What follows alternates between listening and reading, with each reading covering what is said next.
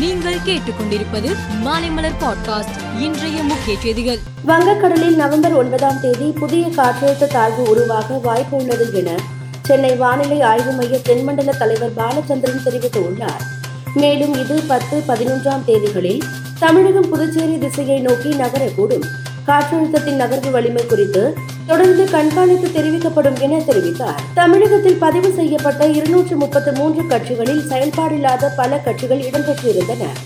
எந்த நேரத்திலும் போட்டியிடாமல் வருமான வரி உள்ளிட்ட கணக்குகளையும் கட்டாமல் கமிஷனிடம் அளித்த முகவரியில் செயல்படாமல் தொடர்பு கடிதங்கள் திரும்பி வந்த நிலையில் உள்ள இருபத்தி இரண்டு கட்சிகளை செயல்படாத கட்சிகளாக தேர்தல் கமிஷன் அறிவித்துள்ளது குஜராத் மாநிலத்தில் டிசம்பர் மாதம் ஒன்று மற்றும் ஐந்தாம் தேதி என இரு கட்டங்களாக சட்டசபை தேர்தல் நடத்தப்படுகிறது.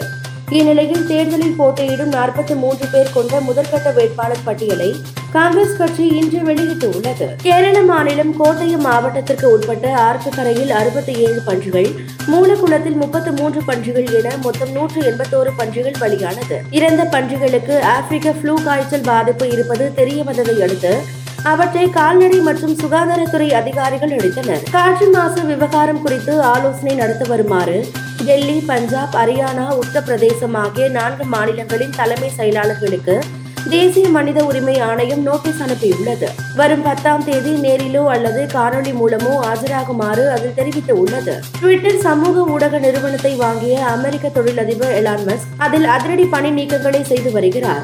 அந்த வகையில் ட்விட்டரின் இந்தியா பிரிவில் பணியாற்றி வந்த இருநூற்றுக்கும் மேற்பட்ட ஊழியர்களை அந்த நிறுவனம் நீக்கியுள்ளதாக தகவல்கள் வெளியாகியுள்ளன. பாகிஸ்தான் முன்னாள் பிரதமர் இம்ரான்கான் மீது துப்பாக்கி சூடு நடத்தப்பட்டதை கண்டித்து அவரது ஆதரவாளர்கள் போராட்டத்தில் குதித்து உள்ளனர். நாடு முழுவதும் நடந்து வரும் போராட்டங்களால் பாகிஸ்தானில் பதற்றம் நிலவுகிறது. ஆஸ்திரேலிய அணிக்கு எதிரான போட்டியில் ஆப்கானிஸ்தான் நான்கு ரன்கள் வித்தியாசத்தில் போராடி தோல்வியடைந்தது. இதனால் உலகக்கோப்பை தொடரில் ஆப்கானிஸ்தான் அணியின் பயணம் முடிவுக்கு வந்துள்ளது. இந்நிலையில் ஆப்கானிஸ்தான் கிரிக்கெட் அணியின் கேப்டன் பதவியிலிருந்து முகமது நபி விலகியுள்ளார். மேலும் செய்திகளுக்கு மாலை மலர் பாட்காஸ்டை பாருங்கள்.